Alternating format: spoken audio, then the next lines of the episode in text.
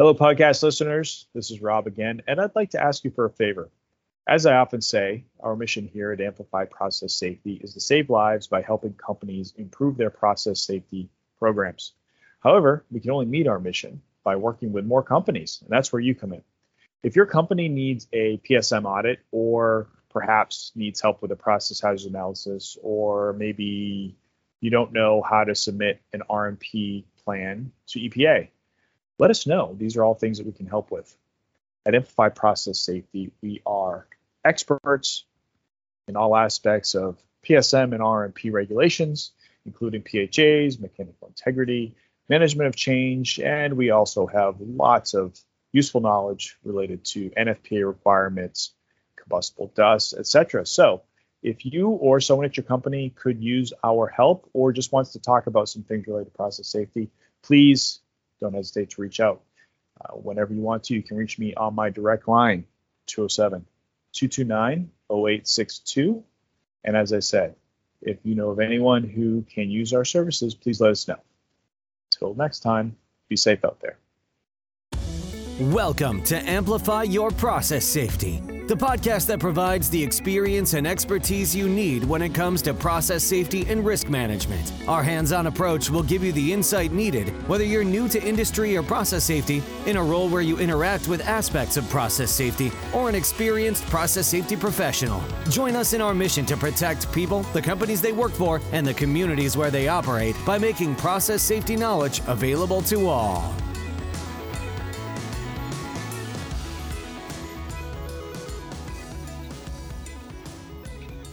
Hello, podcast listeners, and welcome back to the Amplify Your Process Safety podcast. In today's episode, I'm joined by Jo Pastor, and we're going to be discussing another investigation report issued by the Chemical Safety Board, the CSB. They issued the report in early July 2023, and it was about an incident at the Optima Belle facility in Belle, West Virginia, which occurred on December 8, 2020. So, Jo, why don't you go over who the players were in this incident? Sure. So there are a few players here. So, first, there was the facility, and they're the ones who owned the equipment. They're the ones who had the operators overseeing this batch processing. So, that facility is Optima Belle. They started in 2014 and they offer their equipment for chemical toll manufacturing services. They had 29 employees at the time of the incident and so that's Optima Belle. Now, the second player here is going to be Richmond Chemical Inc. or RCI. They provide custom manufacturing, product sourcing, and project management to life sciences, specialty chemical, and emerging technology companies. So in this case, they were providing the product sourcing. Kind of like a third party broker, just a middleman. Right. They connected Optima Belle with Clearon Corporate, and they were the ones requesting that their product be manufactured. And the product in this case, the end product was going to be CDB63. So Clearon produces chlorinated uh, isocyanuric compounds at its South Charleston, West Virginia facility, and then it converts those compounds into just an array of finished goods, things like sanitizers, disinfectants, recreational water treatment, those mm-hmm. types of products. Right. And they had a lot of need for those sorts of disinfectant products in 2020 with COVID hitting Good that point. year. So, yep. That's part of why they needed some supplemental toll manufacturing to boost their capacity.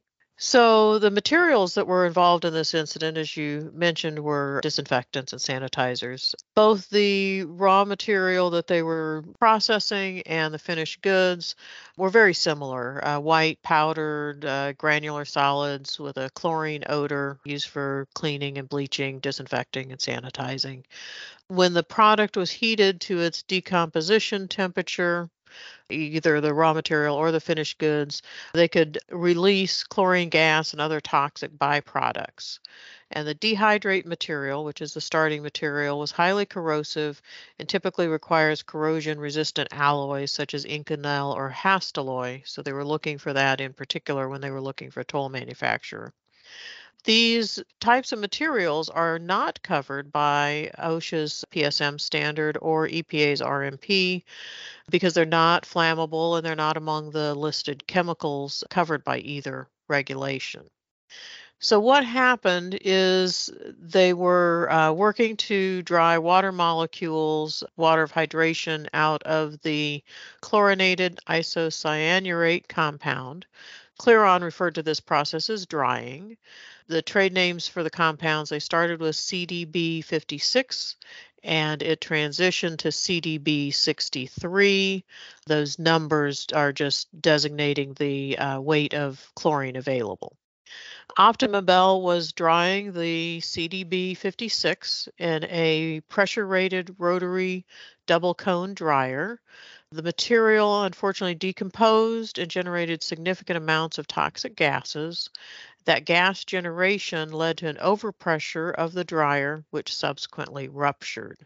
When it ruptured, there was a release of toxic chlorine gas and there was also a subsequent fire.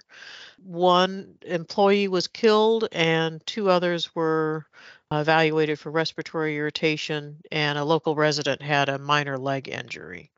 Right. And as you mentioned, a local resident even had an effect. So there was also, as far as offsite consequences, a shelter in place order issued within two miles for over four hours in duration, and then just significant property damage and debris from the explosion. You know, debris was found almost half a mile away, and property damage was around $33.1 million. Right. So a very significant incident. Right. Uh, so what led to this? So Optima Bell was hired to manufacture just four batches of this dried material. They planned to use a rotary cone dryer since that was the equipment they had available in the right materials of construction. Although the original request and the prior uh, batches of material had been produced and dried in a fluid bed dryer which is a different type of equipment we'll get into later.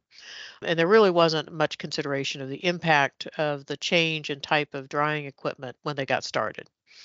Because the original request was to dry the material in a fluid bed dryer, there were some caveats that they needed to keep the hot air temperature for drying below 140 C.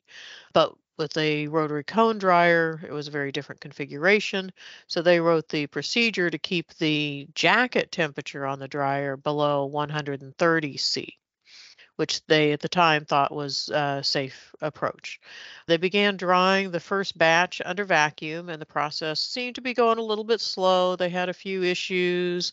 They started noticing some black specks in the material, so they were concerned about the quality, concerned about maybe some corrosion of uh, auxiliary valves. And so they had some delays and they ended up stopping the rotation of the dryer to investigate.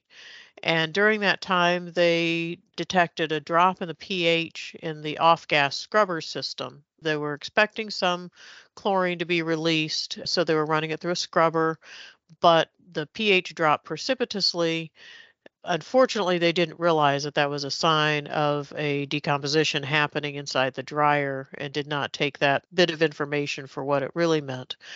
And the temperature in the dryer continued rising despite them turning off the steam to the jacket. As the temperature rose in the dryer, the pressure also started going up because the decomposition, as we mentioned earlier, generated significant gas and the pressure spiked just before the dryer exploded. So that's right. kind of what happened. Let's talk about what contributed to this. Yes, lots of contributing factors here. This was a really dense report.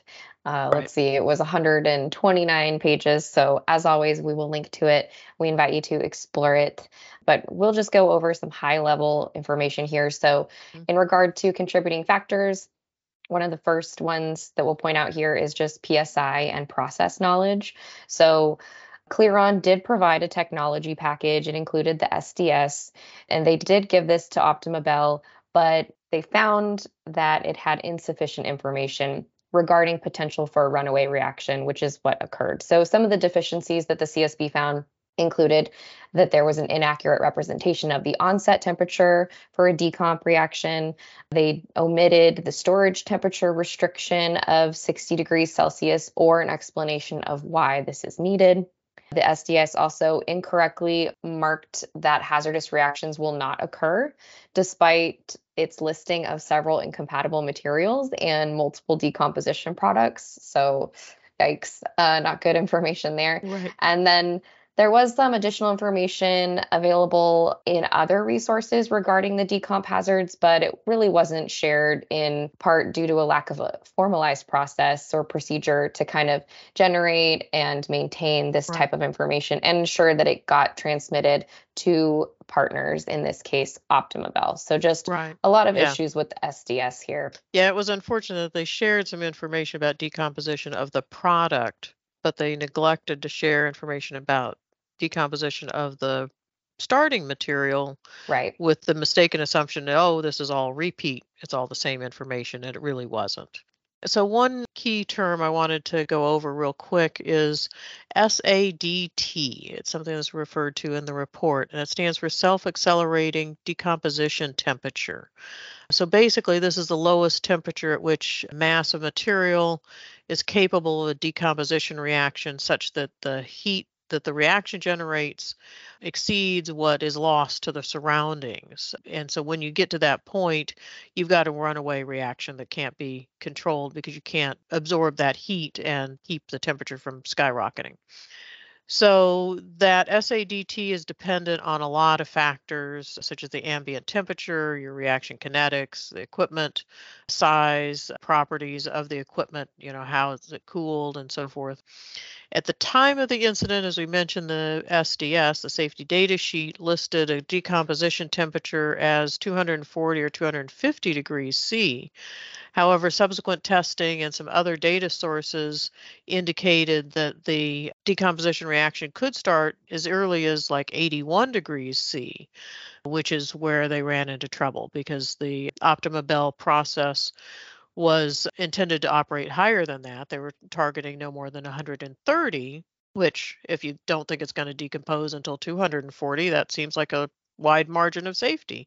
Unfortunately, their process data showed that the decomposition reaction did start around 83 degrees C, which matches the later testing. Right. And as I mentioned before, there were some deficiencies in the technology package provided by Clearon but the CSB actually compared the SDS for several different suppliers of this same material and actually noted more inconsistencies there. Mm-hmm. So they found inconsistencies with the decomp temperature, safe storage conditions, instabilities, and decomposition products. And they did say in their report, you know, this problem has been noted before, and mm-hmm. they even issued a safety alert. Well, the EPA issued a safety alert in 1999 stating that chemical hazard information can vary substantially depending on the provider. But I think it was interesting that they pointed this out just because there was the potential for this to happen at other facilities who were mm-hmm. working with these because of how unreliable the SDS, regardless of the supplier, was for these materials. Right, right. Yeah. So Optima Belle was really kind of flying blind to a large degree on this uh, process. Furthermore, Optima Belle didn't confirm the adequacy of the cooling for their dryer and the relief system. They were using a different kind of dryer than what had been used in the past, and they didn't cross check some of these design details. In order to do those cross checks, they would have needed some thermal decomposition data, including the heated decomposition to confirm the dryer jacket capabilities for cooling, and also needed some reaction kinetics and stoichiometry, material balance information to confirm the relief device sizing. So, all of that information could have been obtained from chemical testing that we'll get into in a minute. Unfortunately, none of that information was included in the technology package that Clearon provided to Optima Belle. Right. And another contributing factor identified by the CSB was dealing with thermal hazard assessment. So there are a lot of details on this in the report, but mm-hmm. just at a high level, you know, neither Clearon nor Optima Belle really had a formalized policy for assessing thermal or reactive properties at the time that this incident took place. And there are a lot of publicly available tools that you can use to understand these types of potential reactivity concerns. And, you know, if they had used these tools, and they had indicated the potential for a runaway reaction or decomp, they could have done things like gotten additional laboratory testing to just kind of confirm the specifics and mm-hmm. figure out what needed to be taken into account in order for them to have a safe process design here. And as the report points out several times, this was kind of their first batch and it was full right. scale. And so you know, that's just a very risky situation if you don't really have good information. And even if you do, to just first go to go right. full scale without any sort of lab testing. Mm-hmm. Uh, we do have a podcast episode that we'll link to as well, episode 65, that kind of has a couple additional details regarding the tools and tests that you can run for chemical reactivity hazards. Now, none of the players here, as we mentioned, utilized any of these resources prior to beginning this toll manufacturing process. And based on the limited information that Optima Belle received, it just seems like they didn't really think decomp was a credible scenario based on the temperatures they were operating at. And so, unfortunately, that was just based on bad information. And so their assumption, right.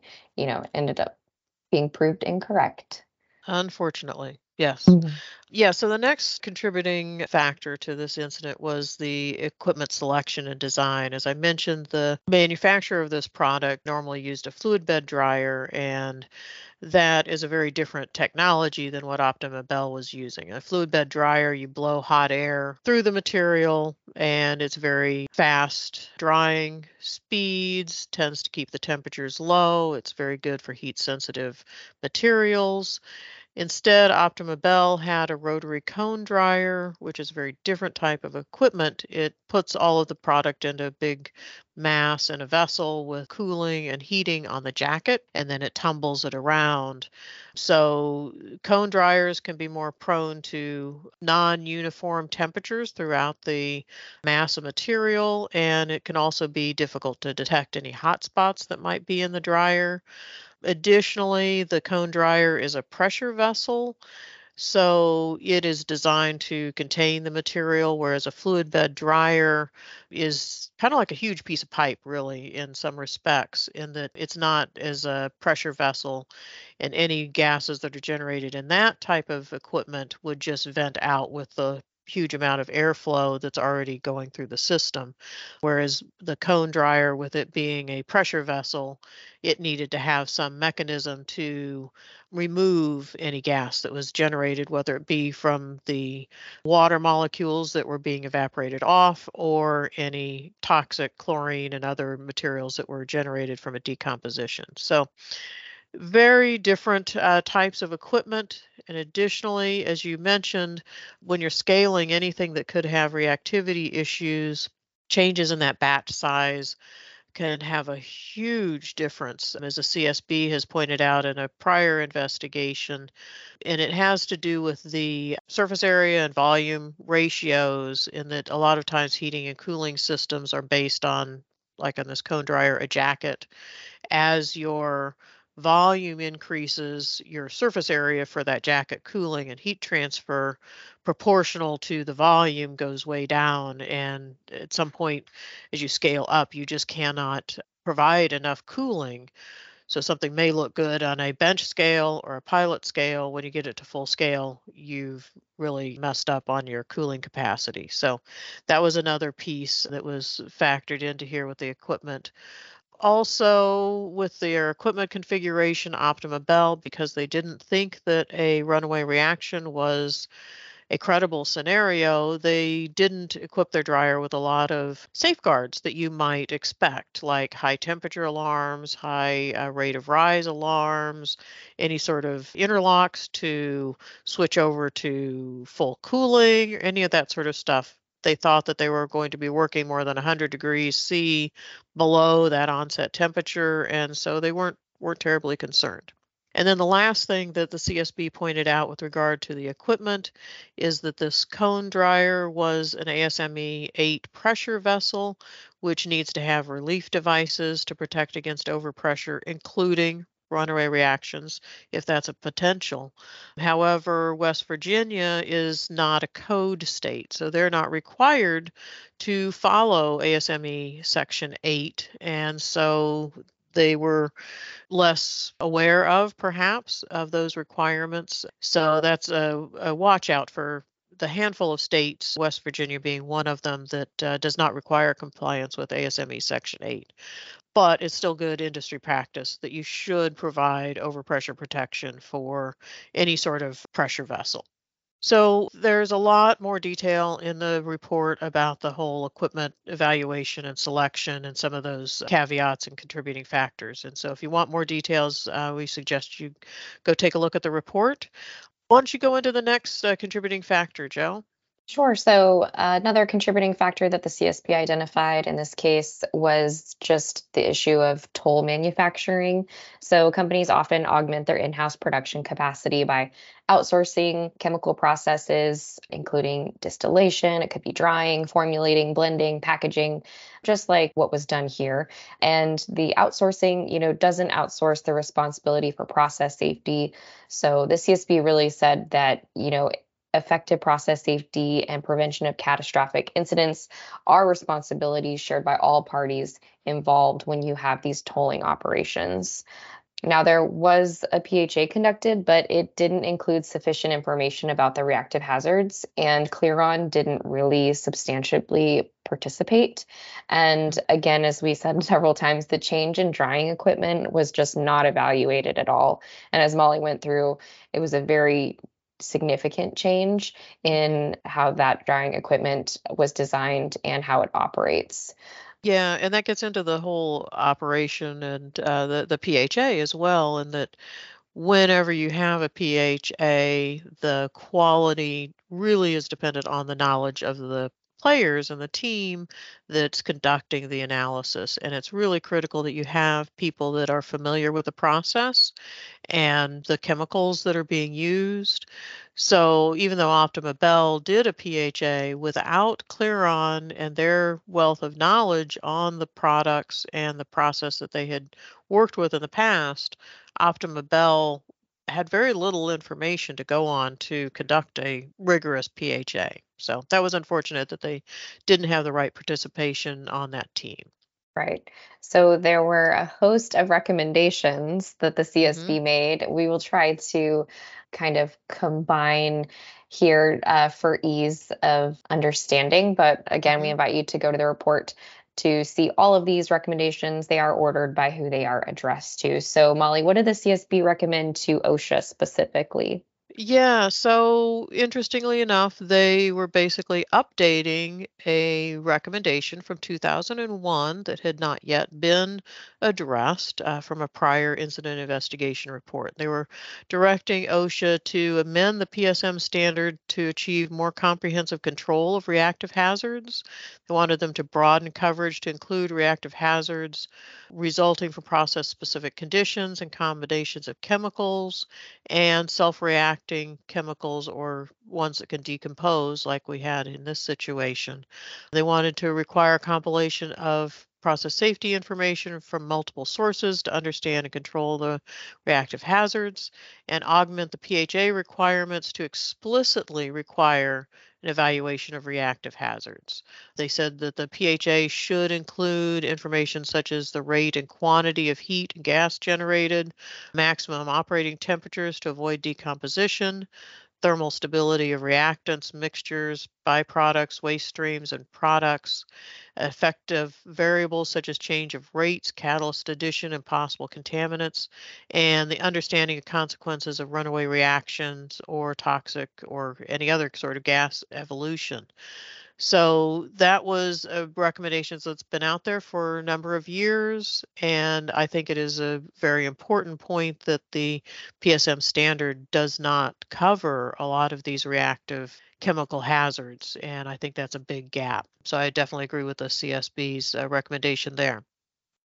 Additionally, they wanted OSHA to update a chemical reactivity hazards website that they have available.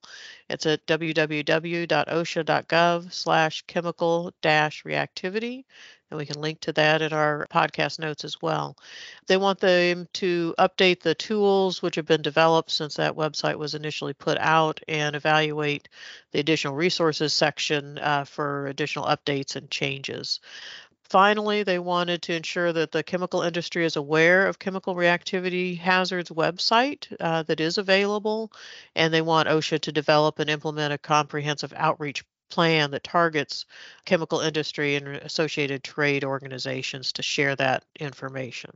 Yes. So similarly, the recommendation made by the CSB to the EPA was just a reiteration of a previous recommendation, and that was to revise the RMP standard to explicitly cover catastrophic reactive hazards that have the potential to seriously impact the public, including those resulting from self reactive chemicals and combinations of chemicals and process specific conditions. So, just like the OSHA one, this site was not PSM or RMP covered. And so the recommendations are very similar to those organizations uh, because the CSB feels that these need to be more tightly regulated. And then to the National Center for Biotechnology Information, the NCBI, they recommended that they update the information in PubChem for sodium dichloroisocyanurate dihydrate to include publicly available reactivity and decomposition information. And then to CCPS, the Center for Chemical Process Safety, they recommended that they update the guidelines for process safety in outsourced manufacturing operations. Is that one of the books that they have? Yes, that's okay. one of their guidelines books. Mm-hmm. Got it. And they said that they should develop a new tolling guidance document to kind of supplement the existing guidelines that they have. Ooh, and then there's even more recommendations. Right. And then finally, they wrap up with some recommendations specifically to the players in this particular incident Optima Belle, Clearon, and RCI. There are a lot of details in here. We're just going to quickly summarize them. They recommended that they develop and implement a written thermal and reactive hazards evaluation and management program, develop and implement a comprehensive process knowledge management program to share information with toll manufacturers update the safety data sheet for CDB 56, develop and implement a written program for tolling process design and equipment selection to ensure chemical hazards are fully understood and controlled, develop and implement a PSM system consistent with industry guidance, they weren't specifically covered by the OSHA standard, but it's still recommended that they put in some sort of process safety management program. At a minimum, it should include hazard identification, risk analysis, and management of risk. And finally, develop and implement a formalized program for development of toll manufacturing agreements to lay out roles and responsibilities for all of the players to that agreement. So lots and lots of recommendations. We went through a real quick summary of those. If you're interested, take a look at the CSB report. So we always like to wrap up with what can companies learn? Obviously, this was a very specific incident, but we think that there are some broad-based uh, learnings that anybody in the chemical industry can take away from this. So where do we start, Jo? Sure. So, first off, just understand your reactive chemistry. There are publicly available resources that you can use as a starting point. You can supplement it with testing as needed, and you cannot assume that the SDS contains all of the necessary information that you need to really understand the reactive hazards, like we saw here. And right. as we mentioned, most reactive chemicals are not covered under PSM or RMP but it's really still essential to have a robust process safety program in place to make sure that you can safely manage those materials and the risks that come with them. And also, that helps you to comply with the general duty clause to provide a safe workplace as well. And just some sub bullets here the CSB did publish a report in 2002 titled Hazard Investigation Improving Reactive Hazard Management. And they did study 167 known reactive chemical incidents that occurred between 1980 and 2001. So this is fairly prevalent that we're mm-hmm. seeing incidents involving reactive chemistry. And then since that report, so since 2001, the CSB has investigated an additional 11 incidents involving reactive chemicals, and none of these were covered by PSM or RMP. There is a table of these incidents if you're interested in learning more in the report, but overall, those 11 incidents resulted in 28 fatalities and hundreds of injuries. So, this is just something that we are seeing again and again in industry. So, it's just really important to understand your reactive chemistry in order to prevent something like this from happening. Right. It's a ongoing problem and everybody needs to kind of step up and raise their awareness of those hazards. The next thing that we think people can take away from this is that when selecting or changing equipment for process, you need to make sure you do a thorough engineering evaluation, including reviewing heating and cooling capacities, especially when scaling up. If you're doing a new process and you've got reactive chemistry, you should do stuff at the lab scale, preferably a small pilot plant scale and take it a step at a time to make sure you evaluate all of that. In this case, they jumped straight into a batch with like 8,000 pounds or something like that, which was a very large scale. So, whenever you're uh, scaling up, with reactive chemistry, make sure to take each of those steps as you're going up in size and evaluate. Also, you need to make sure you evaluate your relief system design for all possible overpressure scenarios, including potential reactions. I realize that sometimes when you have reactive chemistry and you do that sizing for a relief device, it comes up as you know, in hindsight, uh, the CSB did some calculations for this particular dryer and said, well, it would have required a 30 inch rupture disc to handle that scenario, which for an eight foot dryer with, you know, sloped sides and so forth was really not practical. And so that is sometimes the case that you come up with when you look at reactive chemistry and it's just very impractical, the sizing for a relief device. So if that's the case, then you need to take other robust precautions to avoid any sort of runaway reaction. The kind of phrasing for this is overpressure protection through system design that's in the ASME codes.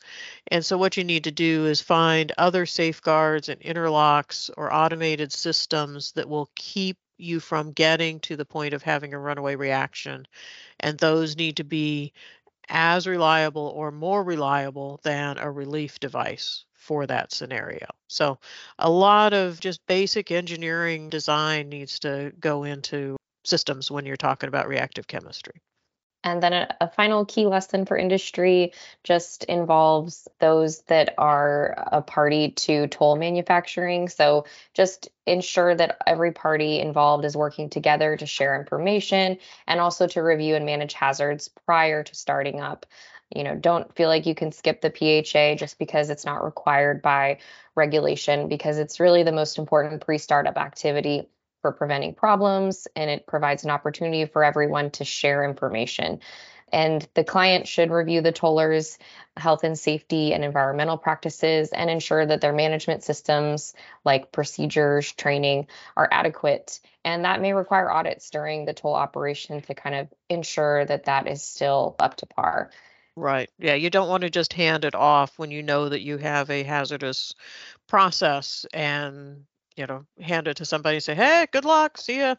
Right. you know, every party needs to uh, be involved in that as i say just handing off the toll manufacturing doesn't absolve you of responsibilities for process safety.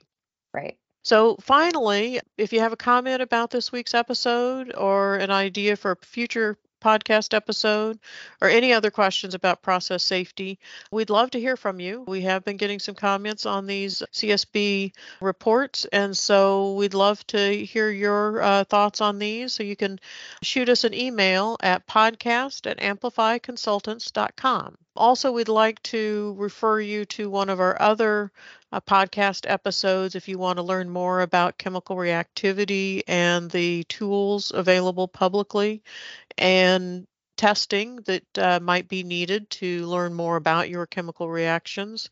That's covered in our podcast episode 65, Chemical Reactivity Testing with Michelle Murphy. So we encourage you to listen to that, and we'll have a link to that on our uh, podcast notes as well. And finally, we'd like to thank the CSB again for the important work they're doing when they conduct these incident investigations. These final reports really provide a lot of industry guidance so that hopefully no one else has to suffer similar consequences.